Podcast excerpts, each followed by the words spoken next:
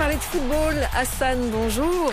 صباح الخير فلورنس صباحكم سعيد مستمعينا الكرام مرحبا بكم إلى صباح الرياضة محطته الأولى كرة القدم المغربية حيث المنتخب المغربي يواجه وديا مساء اليوم منتخب جمهورية الكونغو بمركب الأمير مولاي عبد الله بالرباط. مباراة ستشكل محطة ثانية للإعداد للنخبة المغربية وسيبحث خلالها المنتخب المغربي ومعه الناخب المغربي عن تأكيد الفوز الذي قدمه الجمعة الماضية أمام منتخب السنغال من خلال البحث عن فوز جديد نتيجة وأداء والأكثر من ذلك البحث عن تجريب أسماء جديدة للوقوف على الإضافة التي من شأنها أن تمنحها لمنتخب الأسود في أفق الوقوف على تشكيل شبه قار. شهرا واحدا قبل مواجهة منتخب إفريقيا الوسطى ذهابا وإيابا شهر نوفمبر المقبل برسم الجولتين الثالثة والرابعة من التصفيات المؤهلة لأمم إفريقيا التي تستضيفها الكاميرون في العام 22 و2000 وارتباطا بالمباريات الدولية الودية وتحضيرا منها أيضا لمبارياتها برسم التصفيات المؤهلة لكان الكاميرون القادمة.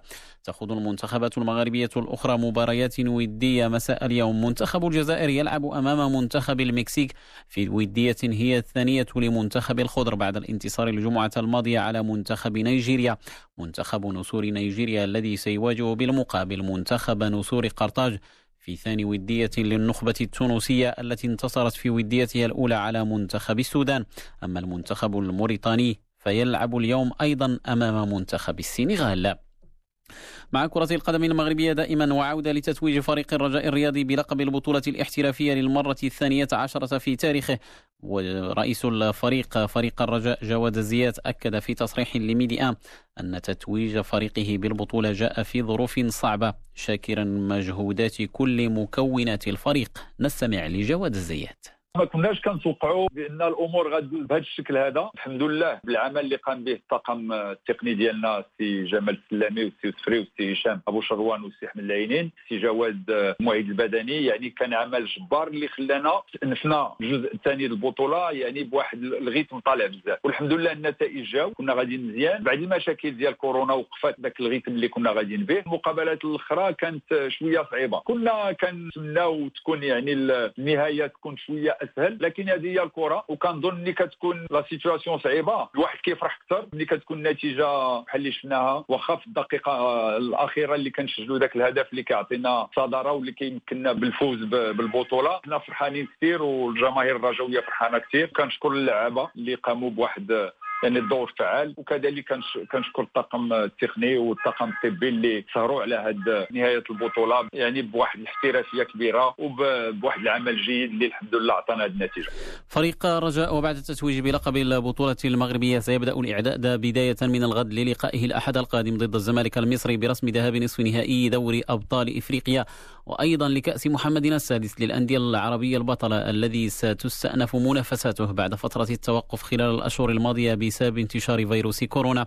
اللجنة المنظمة للبطولة أعلنت ذلك في بيان لها أمس أشارت فيه إلى أنها ستستكمل الدورين نصف النهائي والنهائي بعد أن يتم تحديد المواعيد بتنسيق مع الأندية المتأهلة وهي الرجاء الرياضي الإسماعيلي المصري والاتحاد والشباب السعوديين.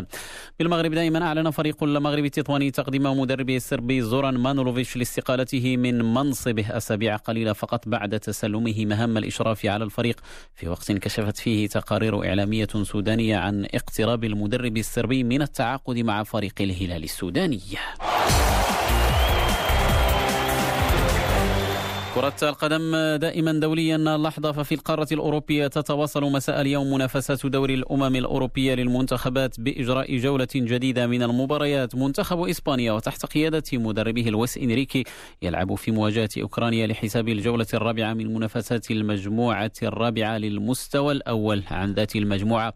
يلعب منتخب ألمانيا ضد منتخب سويسرا.